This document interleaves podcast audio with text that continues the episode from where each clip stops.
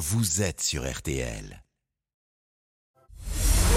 Julien Cellier et Cyprien Sini ont défait le monde dans RTL Soir. 18h et 40 minutes. Pour une fois, nous sommes parfaitement à l'heure pour défaire le monde maintenant dans RTL Soir avec Cyprien Sini, Isabelle Choquet et Laurent Tessier. Vous connaissez le contrat. On vous propose l'info autrement, vue différemment jusqu'à 19h. Et comme tous les soirs, on déroule le menu.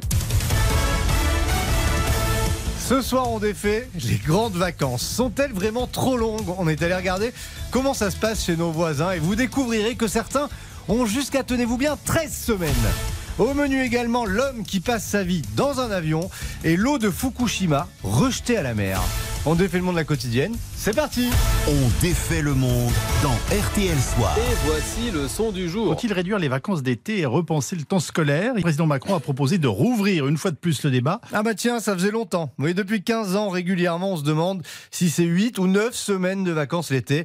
Bah ça serait pas trop. Alors avec l'équipe d'On défait le monde, on a voulu savoir comment ça se passe ailleurs, chez nos voisins, dans des pays qui ressemblent à la France. On a donc contacté Éric Charbonnier, analyste expert éducation à l'OCDE. L'OCDE, vous savez, c'est l'organisme qui regroupe ce que l'on appelait avant les pays riches.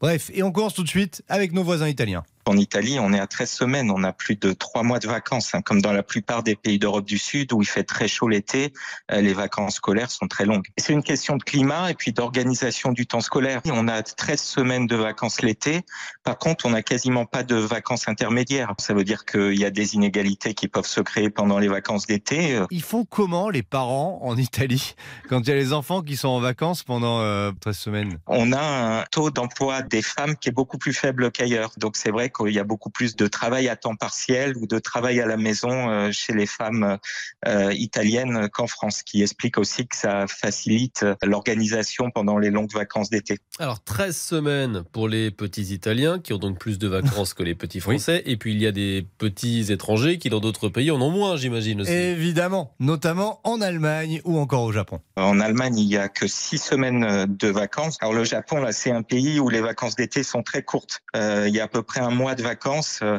euh, c'est au mois d'août euh, au Japon, et, et, et c'est vrai qu'il y a une année scolaire très condensée. Les élèves ont beaucoup d'heures de cours, et ce qui crée vraiment un, un débat sur le bien-être au Japon. Euh, les élèves japonais sont parmi ceux qui se sentent le moins heureux à l'école, ce qui pose un véritable problème également. Est-ce que ces différences de vacances, elles se reflètent quand on regarde les résultats des, des écoliers? Eh bien non, pas du tout. Quand on a une vue d'ensemble, on peut en tirer aucune conclusion, la preuve. Par exemple, les vacances d'été en Finlande euh, durent 10 semaines, donc elles sont elles sont plus longues qu'en France. Hein.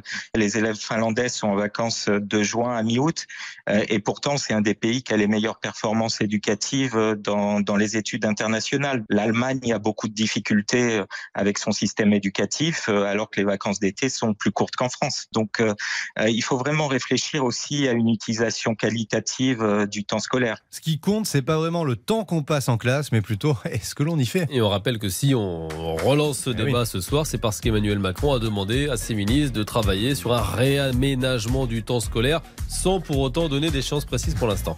RTL. Sous les radars. Allez, on va défaire l'info, passer sous les radars. Alors, vous vous souvenez certainement de l'accident nucléaire de Fukushima, c'était il y a ouais. 12 ans maintenant. Eh bien, visiblement, ah, il n'y a plus de problème là-bas, Laurent. Bah oui, puisque le Japon s'apprête à déverser les eaux usées de la centrale dans l'océan Pacifique. Ouais. Vous en souvenez, le site avait été endommagé en 2011 par un tremblement de terre et un tsunami. Eh bien, on a continué d'injecter de l'eau volontairement dans des réacteurs endommagés pour tout refroidir. Vous rajoutez celle qui tombe naturellement, la pluie. Résultat, plus d'un million trois cent mille tonnes d'eau passées sous ces réacteurs se trouvent entassées dans des réservoirs de la centrale. Et problème, aujourd'hui, les capacités de stockage arrivent à saturation, plus 96%. Donc, il faut tout faire sortir progressivement. Attendez, attendez. Donc, ça, ça veut dire qu'on va balancer de l'eau contaminée dans l'océan Pacifique. J'ai bon? Génial, ça. Alors, ces eaux sont traitées. Elles sont normalement ah. débarrassées de la plupart des substances okay. radioactives. Normalement. Mais pas toutes. Et donc, au Japon, oh bah, l'histoire interroge notamment ah les bah, organisations oui, locales de, de, pêcheurs. Vous imaginez qui protestent. Ils s'inquiètent de la sécurité et puis de l'atteinte à leur réputation. Voilà, mesdames, messieurs, du poisson qui a fait trempette à la centrale de Fukushima. Ouais, c'est pas très vendeur. pas vendeur sur sur les étals. ouais. Voilà, et l'opérateur qui gère euh, l'évacuation, lui, se veut rassurant. En même temps, il va pas dire le contraire. Le rejet de l'eau serait sans conséquence sur la qualité des produits de la mer et sur la population.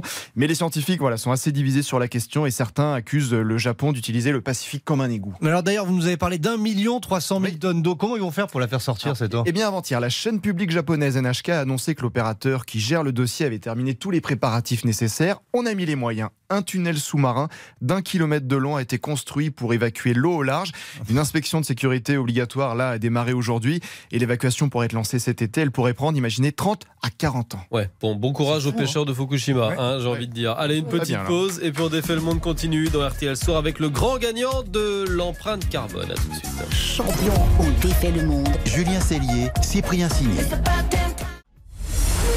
Julien Cellier et Cyprien Signy ont défait le monde dans RTL Soir. On défait toujours le monde dans RTL Soir. Il est 18h passé de 47 minutes. Bonne fin de journée à notre écoute et on vous présente maintenant. Alors c'est un winner pour certains, mais c'est un sacré loser pour d'autres. Ouais, alors il est gagnant, mais de son point de vue, hein, ça c'est sûr.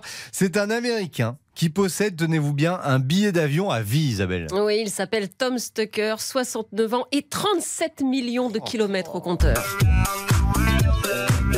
Ouais, vous et moi, on rêve de faire le tour du monde. Lui, il l'a fait 925 fois, l'équivalent de 6 allers-retours sur la Lune. Et alors, autant vous dire que les idées du moment, genre. un quota de vol en avion, pas plus de 4 au cours d'une vie. Ouais, bah là, on est hors concours. hein. Il a pris plus de 12 000 vols dans sa vie et en première en plus. Alors, Oh ça aurait... Ah ouais, tant qu'à faire, ça aurait dû lui coûter des millions de dollars, mais. Votre passion ne devrait pas coûter un bras. Bon, allez, un demi-bras seulement. Grâce à une offre de United Airlines, 290 000 dollars pour des voyages illimités toute la vie.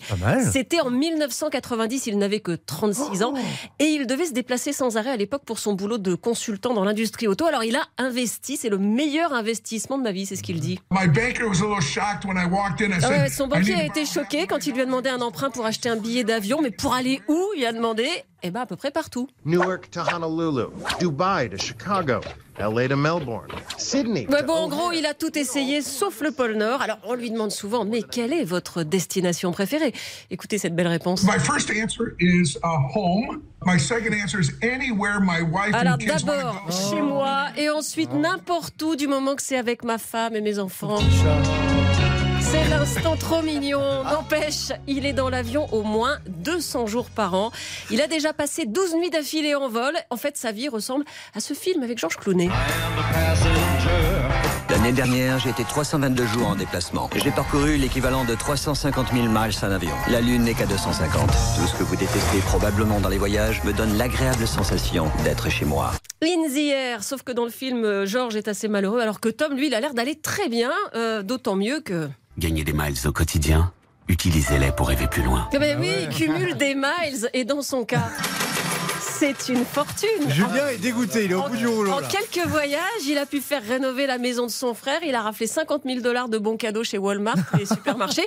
Alors évidemment, pour Unity, United, pardon, ce n'est pas une super Ah bah oui, affaire, mais, mais c'est quand même une super pub. Parce que Tom est devenu une sorte de mascotte. When it comes to Ah, il donne des conseils pour bien choisir son siège, pour profiter des kits de voyage. Bon, niveau empreinte carbone, on est d'accord, c'est c'est Ouais. pas bien, mais avec ou sans moi, l'avion volera de toute Bah façon. ouais. Ça, c'est ce qu'il dit, le super passager. Et en fait, moi, je pense qu'il s'est juste trompé de métier. Calculer l'empreinte carbone de ce monsieur. Ouais, mais quand même, c'est cool parce qu'il voyage en première. quoi. Moi, j'ai Ah, jamais mais fait, ça me fait toujours Bon, rêver faut ça. arrêter à un moment donné, c'est pas possible. euh.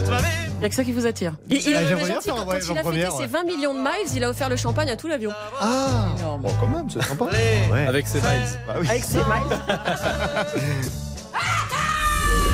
Le match des infos Ouh là là. pour briller au dîner. Oh là là là là là là là, avec que c'est serré. Isabelle face à Laurent qui détient la meilleure info pour vous permettre tout à l'heure de briller au dîner. Et là, chaque point vaut vraiment très très cher. Isabelle mène d'un tout petit point 82-81. Et Laurent va jeter ses dernières forces dans la bataille en brillant avec... Le cinquième Indiana Jones sorti aujourd'hui dans les salles. Oui, mon info pour briller, c'est que le réalisateur Steven Spielberg a utilisé 7000 serpents dans les Oh. aventuriers de l'Arche perdue. Ouais, ça m'angoisse cette histoire, Peggy, je vous rassure. Il en avait besoin pour la scène culte où Indiana Jones est confronté à des reptiles berk dégoûtants au fond du puits des âmes. Donne-moi la torche. Oh. Aïe, aïe, Des serpents. Ah oui. Moi, j'ai aucun problème avec ça. Fallait que ce soit des serpents. Et pour que ce soit hyper réaliste, Steven Spielberg a dévalisé les animaleries de Londres, ailleurs aussi en Europe, mais ça ne suffisait pas. Alors l'équipe a décidé d'ajouter des bouts de tuyaux d'arrosage pour Oh. faire illusion. Donc vous pourrez vous en rendre compte quand vous regarderez le film. Le plus dangereux, Peggy le Cobra, je vous rassure, était filmé dans une cage de verre. Mais à la fin du tournage, c'était sûr avec tout ce beau monde sur place, certains serpents sont fait la belle. Oh, quel Angoisse totale pour les phobiques. Ah. Ouais, je sais pas bien. C'est quand même une scène, celle-là, qui. Mythique. Ouais, qui reste dans l'histoire du cinéma. Super anecdote. Allez, place à Isabelle. Isabelle est inspirée par la journée mondiale de la majuscule, c'est aujourd'hui. Eh ben oui, c'est improbable pas. quand même, la journée mondiale de la majuscule. ouais, Pourquoi pas, pourquoi pas. Et mon info, c'est que la minuscule, le contraire, la minuscule a été inventée par des radins. Oh. À l'origine, les moines qui étaient chargés des archives, ils écrivaient exclusivement en capital et ils écrivaient sur du vélin. C'est une peau de veau qui est très réputée parce qu'elle est très blanche, mais pour qu'elle soit assez fine pour en faire des feuilles, il fallait que, que le veau soit morné, c'est pas très cool. Oh. Du coup, le vélin, c'était très très cher. Alors, sous le règne de Charlemagne, au 8e siècle, on a inventé la minuscule. En fait, c'est juste pour gagner de la place et pour économiser le parchemin. Aujourd'hui, sur écran, on s'en fiche un peu. Et en ce jour de la majuscule, vous avez raison, pourquoi une journée de la majuscule? Caps Lock Day en anglais, bah, c'est parce qu'on a le droit d'écrire rien qu'en majuscule sur les réseaux, c'est-à-dire de crier sur écran. Moi j'aime bien les majuscules. Quand, quand j'écris, j'écris toujours en majuscule. Que vous avec, prenez mon- avec mon crayon. Hein Parce que vous ne savez pas bien écrire en minuscule Bah, je- Non, je pense qu'il y a un truc psychanalytique pas très. en À l'école, j'étais pas, j'avais pas Voilà, des très bonnes notes en écriture. Voilà. En CM2, j'avais des notes d'écriture avec ouais. euh, ma prof. Ce qui veut prendre de la place, il Et écrit en j'avais. C en écriture. Ah oui, en Ouais. effet. Racontez-nous. D'où la Ah, majuscule. oui. Ça va et sinon, ça va Voilà. mieux Et en comportement aussi. Bon, bref, ça c'est une autre histoire. Donc en fait, C'est bizarre. Il faut quand même rappeler à nos auditeurs que ce match des infos pour Brio Dîner Ouais. est très serré, Ah mais qu'il touche aussi à sa fin parce qu'à partir de la semaine prochaine, Tour de France, Club Jalabert. 18h30 dans RTL Soir, il y aura le club Jalabert. Donc là, en gros, Bah, il il reste reste, deux points le match de ce soir et le match de demain. Oui. Euh, 82-81 et j'ai l'honneur d'annoncer à Laurent qu'il vient d'égaliser grâce à sa formidable anecdote sur Indiana Jones. Ça veut quand même dire que pour savoir qui a gagné le match des infos pour briller qui aura duré toute, Toute la, la saison, saison. on est match nul la veille, donc ça sera demain soir à 7h06 sur 42 RTL. semaines pour Et en sur RTL. On ne va pas dormir avec ça. Quel suspense incroyable. Ah oui, là, faut bosser là.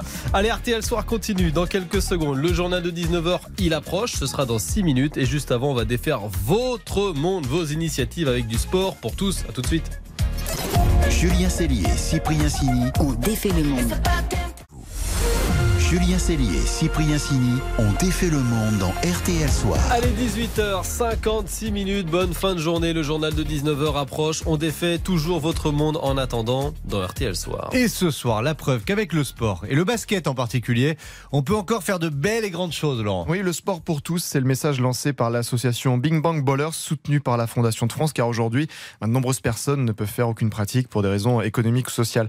Bonsoir César. Oui, bonsoir. Vous êtes le cofondateur et président des Bing Bang Ballers. Comment est née votre association? Alors notre association, elle est née euh, de manière un peu originale au Bangladesh en 2008, où on s'est rendu compte, on avait des copains basketteurs euh, français, euh, australiens, etc., que grâce au basket, on arrivait euh, à rencontrer des personnes, euh, même si on était très éloignés culturellement, qu'on parlait pas la même langue, qu'on n'avait pas forcément la même vie, et que le basket pouvait aussi apporter euh, plein de vertus éducatives, à condition qu'elles soient bien amenées, bien animées, à des enfants, euh, des enfants des rues qui étaient dans, dans une très grande précarité.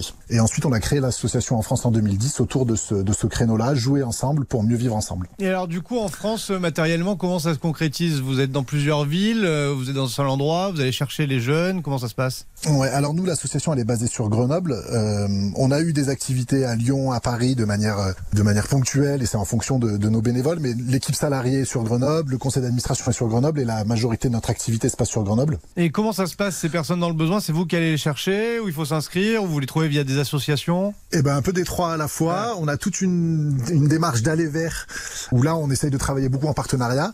Donc là, on va, par exemple, jouer au pied des tours dans les quartiers. On va travailler avec des associations qui travaillent avec la communauté Rome, par exemple, pour faire de l'action directement dans les bidonvilles. Donc là, on a ce qu'on appelle des sas de non-mixité, où on va permettre aux jeunes de reprendre confiance euh, dans leur euh, pratique, leur acti- l'activité physique, etc., le sport. Et ensuite, on les emmène petit à petit vers de la mixité, euh, dans un premier temps qui soit très contrôlé avec différents groupes, où on sait qu'il va se passer des interactions intéressantes grâce au jeu. Et puis petit à petit, on les intègre euh, dans nos activités plus régulières. Et on a aussi un club qui permet à n'importe qui qui souhaite pratiquer l'activité sans être dans une logique compétitive, euh, de pouvoir venir euh, jouer avec nous euh, quasiment tous les jours. Et concrètement, euh, quels effets vous voyez Enfin, vous voyez vraiment les effets, j'imagine, sur les gens que vous ramenez un peu dans Ah. la sociabilité? Alors nous, on voit vraiment des effets, surtout qu'on est vraiment sur des, des, populations qui sont parfois très éloignées. euh. Donc nous, l'accompagnement, il est hyper fort et on voit qu'on a des jeunes euh, qui reprennent confiance, qui retournent euh, faire des études, qui rentrent en formation. Euh, L'idée, c'est qu'en plus, ils, ils puissent aller jouer seuls de manière autonome dans un club ou autre. Et ça, il faut, il faut pouvoir accompagner le mouvement sportif parce que c'est pas, c'est pas simple pour eux d'accu- d'accueillir toute cette différence. Vivre ensemble grâce au sport et l'association Big Bang Ballers. Merci beaucoup César. Bonne soirée. Merci à vous. Au revoir. Merci César et merci à vous aussi Ah, merci. les amis Un plaisir. fait le monde. On se retrouve demain donc 18h40 pour le dernier match des infos pour Oh là là là là de la saison avant le Tour de France et le club Jalabert. On a hâte de Ah oui. connaître le le gagnant Ah, il de la me- il me saison. jette un Que vous regard. dit, on a hâte d'être au club Jalabert. Bonne chance. Ah, J'aime beaucoup le vélo, Moi aussi. la bicyclette, mais j'ai vraiment envie de connaître le vainqueur demain.